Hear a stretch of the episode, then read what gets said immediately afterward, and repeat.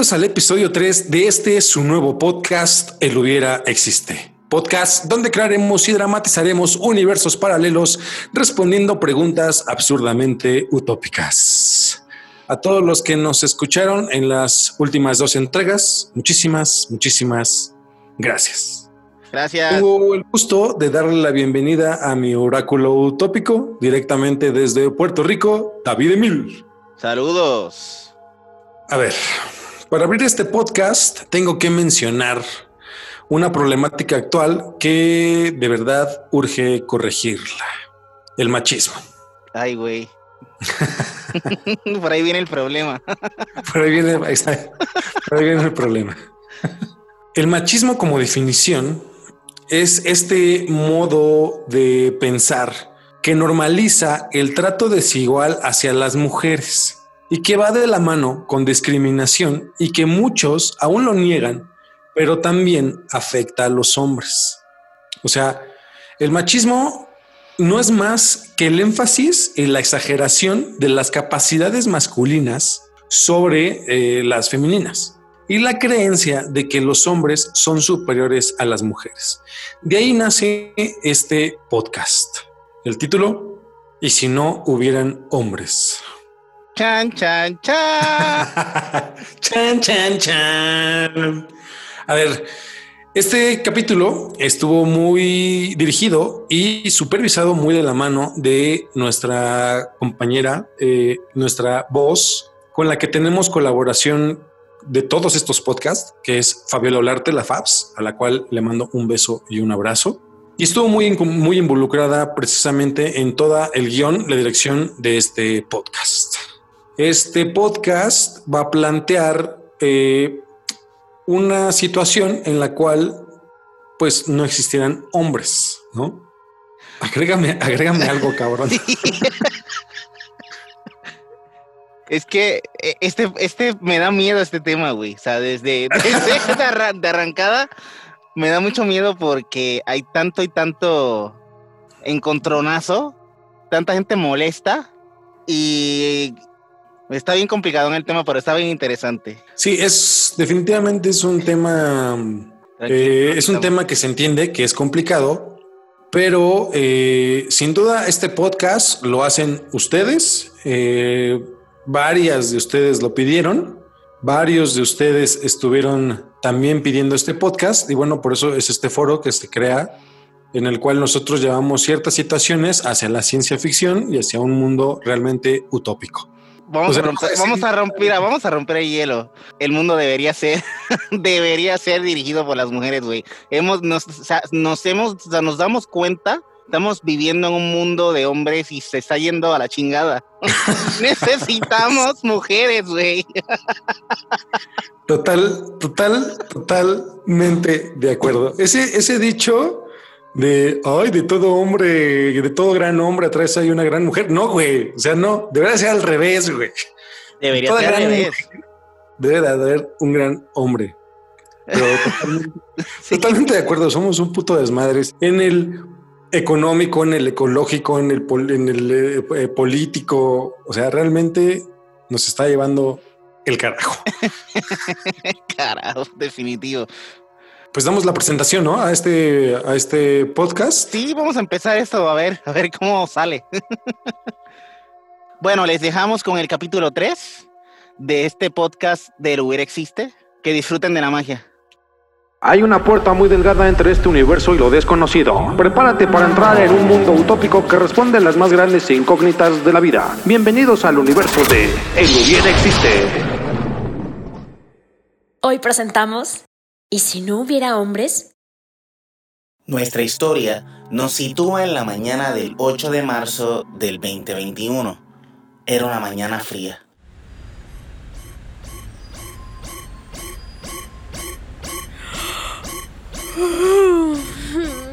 Cinco minutos más, por favor. no, Natalia, tienes que levantarte ya.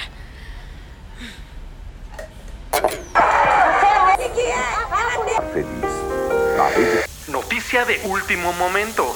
algo totalmente inusual. El día de ayer en la tasa promedio de nacimientos a nivel mundial se percataron que no nació ningún varón. Es decir, el 100% de los nacimientos en el mundo fueron niñas. Sin duda, esto enciende las alarmas de los expertos que investigan si es algún tipo de virus o simplemente una muy extraña casualidad. La televisión, la radio y las redes sociales hablaban solamente de este peculiar fenómeno. Durante 24 horas en todo el mundo solo habían nacido niñas. Esto comenzó a preocupar a gran parte de la población y varias personas comenzaron a reaccionar hostilmente. ¿Qué se sienten, mujeres? ¿Las dueñas de este mundo o qué? Eso jamás va a ocurrir mientras yo esté vivo. Hola, Ma, ¿cómo estás? Sí, sí, vi las noticias en la mañana, está rarísimo. Sí, o- ojalá que no pase nada. ¡Quítate, pinche vieja! ¿Qué te pasa, estúpido? Ay, per- perdón, Ma, sí, sí, sí, estoy bien. Tú, tú también cuídate mucho, por favor. ¿Mamá? Bueno, ¿mamá? Hello, we're not available now. Please leave your name and phone number after the beep. We will return your call.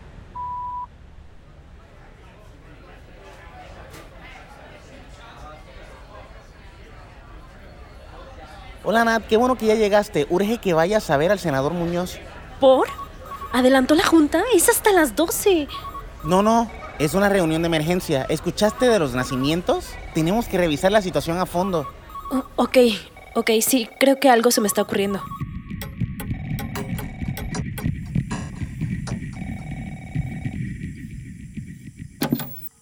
A ver, pero no puede, no pueden existir hombres. ¿Qué van a hacer las mujeres? No, no, no. El hecho aquí es que llevamos casi 48 días sin que nazca un solo hombre. ¿Qué vamos a hacer si nos quedamos así el resto del mes? O peor aún, si nos quedamos así el resto del año. Viernes 29 de octubre del 2030. Estimadas integrantes del Comité de la Preservación de la Vida Humana. Han pasado cinco años desde el último nacimiento de un hombre. El niño es toda una celebridad, pero la sociedad está preocupada con todo esto. Por más que hemos tomado acciones para conseguir embarazos exitosos que traigan más hombres al mundo, la situación sigue siendo alarmante, ya que solo hemos logrado un solo nacimiento. Seguimos sin entender qué le está pasando al mundo, pero seguiremos luchando por estabilizarlo.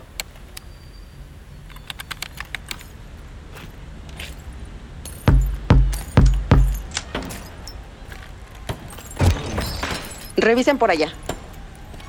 Despejado. Señorita Natalia Martínez. ¿Cómo, cómo sabe cómo me llamo? Por favor, llévense lo que quieran, pero solo no me hagan daño, por favor. Por favor, no se preocupe. Sabemos que hay un caos allá afuera, pero necesitamos que venga con nosotros.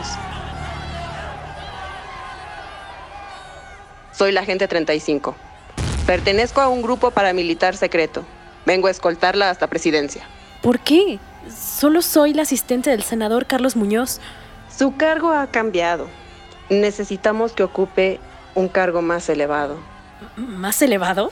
¿Senadora? ¿Seré senadora? ¿Sin elecciones?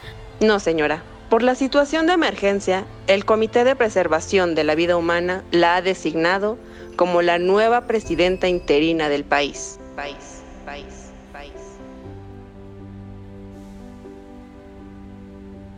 Viernes 25 de diciembre del 2035.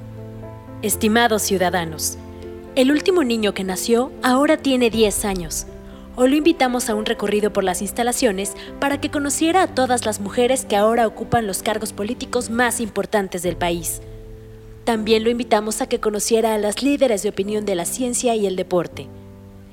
En este, mi último informe de gobierno, puedo confirmarles que bajó la tasa de inseguridad un 80%. Se puede respirar tranquilidad por las calles. En verano podemos vestir como queramos y por primera vez son respetados nuestros derechos al 100%. Los bancos de esperma son accesibles para aquellas que quieren ser madres. Nuestras científicas siguen buscando la cura para el virus que afectó a la población masculina, pero estamos seguras de que pronto podrán encontrarla. Hoy estamos dando un paso importante a las primeras elecciones exitosas, en donde las mujeres eligieron a una presidenta que ya no recibe un Estado en situación de emergencia. Para mí es un honor haber servido al país y espero que la licenciada Jimena Orostiza nos siga guiando en este mundo de paz y equidad. Las investigadoras habían descubierto el origen del problema, un virus producido por esporas de origen vegetal. Dicho virus afectaba específicamente al cromosoma Y, incluyendo al reino animal. Bueno, ¿qué les pareció el capítulo 3? ¿Qué pasaría, negro, si de repente, aparentemente, la misma naturaleza es la que intenta, bueno, es la que se da cuenta de que se lo está llevando al carajo por culpa de los hombres? Que eso es una de las cosas que yo creo que es muy real, ¿no? Eh, y la misma naturaleza trata de frenarlo, sacando esta espora de las plantas que solo afecta al cromosoma Y. Entonces, esta espora que solo afecta al cromosoma, al cromosoma Y, pues evidentemente pone un freno de nacimientos, eh, dando a entender que el problema son los hombres. ¿Cuál sería tu posición ante este contexto? Pues mira, yo voy a empezar diciendo que desde tiempos, este, desde antiguas civilizaciones, está comprobado científicamente que había, que todo era matriarcado, ¿no? O sea, desde sus dioses hasta, hasta sus reyes y siguiendo eh, sus héroes, ¿no? Eh, todo, o sea, había mujeres que batallaban y todo, las famosas amazonas, ¿no? Yo creo que la sociedad va para allá. Yo creo que este hubiera, sí es muy posible que exista en un futuro por cómo va, eh, cómo va transcurriendo la historia, como la estamos viviendo ahora mismo, que las mujeres están eh, llegando a puestos de poder muy importantes y muy bien por ellas porque nos hace muchísima falta. Como Ojalá, definitivamente. Y nosotros también tenemos que entender que es momento de que ellas tomen el control de la mayoría de las cosas, ¿no?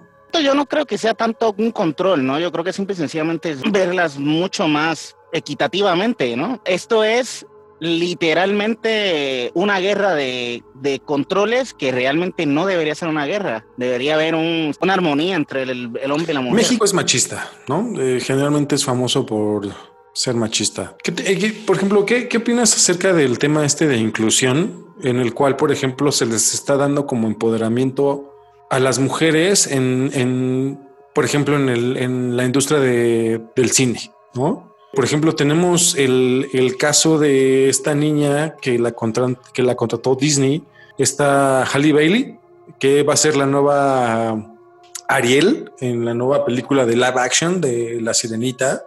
Y justo están, están divididas las opiniones en el cual pues dicen cómo la sirenita va a ser negra. ¿Cómo va a ser negra? Eh, Si es una leyenda eh, pues creo que es nórdica la leyenda de la sirenita. Y, creo que, en mi opinión, creo que sí es muy, es necesario sí tener este tipo de inclusión a, las actrices de color eh, en este tipo de, industrias, porque al final de cuentas ya no somos nosotros los, los, los targets, o sea, ya no somos nosotros el público nosotros ya vamos, la generación con la que creció la sirenita, pues realmente ya estamos creciendo ya en, nuestra etapa de adultez. Sí, no, definitivamente es otro tipo de generación, es otro tipo de, mercado y otro tipo de mensaje, ¿no? Y creo, exacto, y creo que sí estaría chido que de repente la chavita que está creciendo en un centro, en, en una colonia de, Estados Unidos que es de color y vea este tipo de, películas y se siente identificada, generalmente yo creo que sí, en mi opinión, creo que es necesario y urge mucho que tengan este tema de inclusión eh, en las películas. Eh, sí, sí, sí, definitivamente. Y yéndonos para atrás, eh, o Nefertiti bueno, sí, totalmente. Mujeres que partieron madre en sus épocas, ¿no? y mujeres que seguro pues, fueron olvidadas, científicas, historiadoras, y como se vivía en una sociedad o se vive en una sociedad machista, pues evidentemente pasaron al olvido. Sí, no, imagínate todos los descubrimientos que deben haber hecho muchas mujeres, ¿no? O sea, los dejan engavetados y no, no hay forma de, de- de saber qué onda, ¿no? Por ser mujeres. En la NASA, ¿no? Este, este, La- todo justo, este- la NASA- estas- todas estas mujeres, ¿no? Que eran computadoras, las famosas computadoras, y hacían los supercálculos este, larguísimos en su mente, ¿no? Entonces sí está, sí han estado las mujeres muy, muy presentes en todo, pero pues es una pena, ¿no? Que Y ojalá les se les empiece a dar el reconocimiento que se merecen a toda la comunidad de mujeres que pues día a día tratan de hacer este mundo muchísimo, muchísimo mejor. así es. ¿Qué nos dice tu sección negro? Pues vamos al Google News. Sea, eso mira, es bien interesante porque aquí viendo es una noticia del 9 de junio que dice es de la silla rota. Mm, ¿Ok? ¿Qué es eso? Es un es mexicana, supuestamente aquí dice que es mexicana. La noticia dice Tehuantepec, una sociedad matriarcal en México. Hablar del matriarcado en México suena a una realidad utópica, lejos de lo que enfrentamos en un país con una cultura altamente misógina, comprobado por los altos números de violencia contra la mujer y las brechas que aún existe entre ambos sexos laboralmente, así como las estigmas sociales. Pero si nos acercamos al sur del país, en una región oaxaqueña conocida como Santo Domingo Tehuantepec, encontramos una ciudad donde las mujeres son los pilares de la comunidad. En México, esta es una de las pocas sociedades que se describen bajo un, sistema matriarcal, un concepto que se utiliza cuando el poder es ejercido por parte de las mujeres y por encima de los hombres. Ya ves, papá, eh, en México había una sociedad matriarcal. Existen y todavía hay comunidades que, que, que justo le dan... Deberíamos de aprender muchísimo de estas comunidades. Sociólogos, todo este tipo de, de- de- de estudios deberían de enfocarse también a ellas. Seguro, poca madre. La verdad es que sí. ¿Y por tu lado qué hay? ¿Qué me cuentas? ¿Qué hay noticias allá? Pues no sé si sabían lo de los mush, los mushes. Espero, espero decirlo de la manera correcta. Esta es una noticia de la BBC News de quiénes son los mushes, el tercer género que existe en el sur de México. Hay hombres y mujeres y hay algo en medio. Pues literal es una comunidad en Oaxaca que se definen como el tercer sexo. Se hacen llamar mushes. En palabras de estos mushes, de una mujer que se llama Felina, decidió cambiarse el nombre masculino que le puso su familia al nacer, que antes se llamaba Ángel, y solo usa este, este, este apodo de Felina, ¿no? Y él justo dice, hay hombres y mujeres y hay algo en medio, y eso es lo que soy. Eh, pues también es una comunidad que, que vive bastante armoniosa en, en Oaxaca y tienen este trajes eh, bordados eh, que se inspiran en el estilo único de Frida Kahlo. Ahora, qué, qué bonito. De hecho, hay una hay una mujer que se hizo muy famosa acá que, que, que valga, es, es hombre y eh, justo es, viene de esta parte de Oaxaca que ella es Mushe, que se hizo famosa en redes sociales porque aquí vende tacos de canasta. Ok. Y grita como, o sea, grita como hombre, pero ella se siente no mujer ni hombre, es una mushe, aunque sí toman los, la- la- los rasgos de como de Frida Kahlo y gritan este. Y ella vende tacos de canasta acá, sí, son muy famosos. Tacos Órale. de canasta, los tacos. ¿no? Otro lugar para llevarme cuando vaya para allá. Pues a mí, a mí se me hizo, bueno, en- volviendo otra vez acá al, al- al tema, a mí se me hizo bien interesante el video que me enviaste de Emma Watson sobre... Emma Watson, ¿no? ¿Quién no está enamorado de Emma Watson? Hermosa, hermosa la chava. Aparte es una, es una niña, yo no sabía, es francesa. Ella nació en Francia. ¿A poco? Ella, ella nació en Francia y este, bueno, de- pues, se crió en Londres y por eso pues llenaba el requisito de J.K. Rowling de, de fichar solamente a actores británicos, pero es francesa. Órale. No, el super crush que teníamos con ella, ¿no? Cuando chiquitos. Ah, totalmente. Pues se me Bueno, hizo ¿por bien no, güey? O sea, nosotros y quién sabe cuántos millones. No, y de- cuántos millones más, ¿no? Claro, claro. Pues se me hace bien interesante porque me comentabas que ella ha- hace una distinción, ¿no? Entre feminismo como realmente es y no como todo el mundo piensa que es, ¿no? Este, que todo el mundo piensa que feminismo es literalmente la parte de la mujer machista, ¿no? O sea, es, Exacto, es el, el hombre, la mujer conver- convertida en un hombre. Está mal aplicado, justo el término está mal aplicado hoy en día en la sociedad, porque el término feminista connota algo, algo malo, al lado machismo sí. De, de- de la mujer. Y es totalmente lo contrario. De hecho, creo que el feminismo habla de temas de, de equidad. De igualdad, de igualdad, claro que sí, entre géneros. Y bueno, y Emma Watson, pues es la embajadora de, pues de todo esto. Tiene hasta una, como una sociedad. No recuerdo si se llama He for She o algo así. Algo llama. así es súper interesante, porque sí, es la verdad, o sea, cada vez que hablamos sobre algo, un tema feminista, pues entra una mujer en- eh, enojada, ¿no? A brincarnos encima y a decirnos cosas feas, ¿no? Pero Sí, realmente, mujeres, pues tampoco, as- tampoco debería ser así. así, ¿no? todavía hay hombres buenos en el mundo. Creo que todavía somos la mayoría de, de los hombres. Pues sí, definitivamente. Este, este podcast, o sea, esta parte de la línea que, que decidimos usar y recrear en ciencia ficción, eh, estaba viendo que hay un cómic que se llama The Last Men. Y es un cómic que de hecho ganó muchos premios como la novela gráfica del siglo XXI y la recomendó Stephen King. Y justo es de un chavito, es de un chavo que de repente se levanta y se mueren todos los, los hombres del mundo en una, en una, en una época actual. Entonces, eh, se mueren todos los hombres, pero solo queda él. O sea, él es el único sobreviviente. Y él tiene de mascota, tiene un monito, tiene un changuito, ¿no? Entonces, el chiste del cómic es que justamente hay reacciones en, en la sociedad este, de, de mujeres. Ya sabes, hacen grupos por acá, por otro acá, hay oposiciones y este hombre pues parece ser que tiene la clave para poder otra vez recrear, procrear eh, hombres. Pero está muy interesante el, el tema. Se llama The Last Men y es un cómic, por ahí búsquenlo. Recuerden mandarnos los temas que prefieren, eh, los temas que, cree, que creen que debemos recrear al mero estilo de El hubiera existe. Este foro es para ustedes y por ustedes.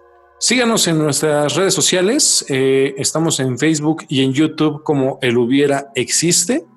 En Instagram como el punto hubiera existe. Yay. Esto fue El hubiera existe y recuerden que sin esta expresión no existirían las consecuencias del presente. ¿Y en dónde estarías si eso hubiera existiera? Este podcast fue escrito y dirigido por Henry Lira y Fabio Lolarte, con la producción de Sound Canvas. Una colaboración especial de Eduardo López, Lolo.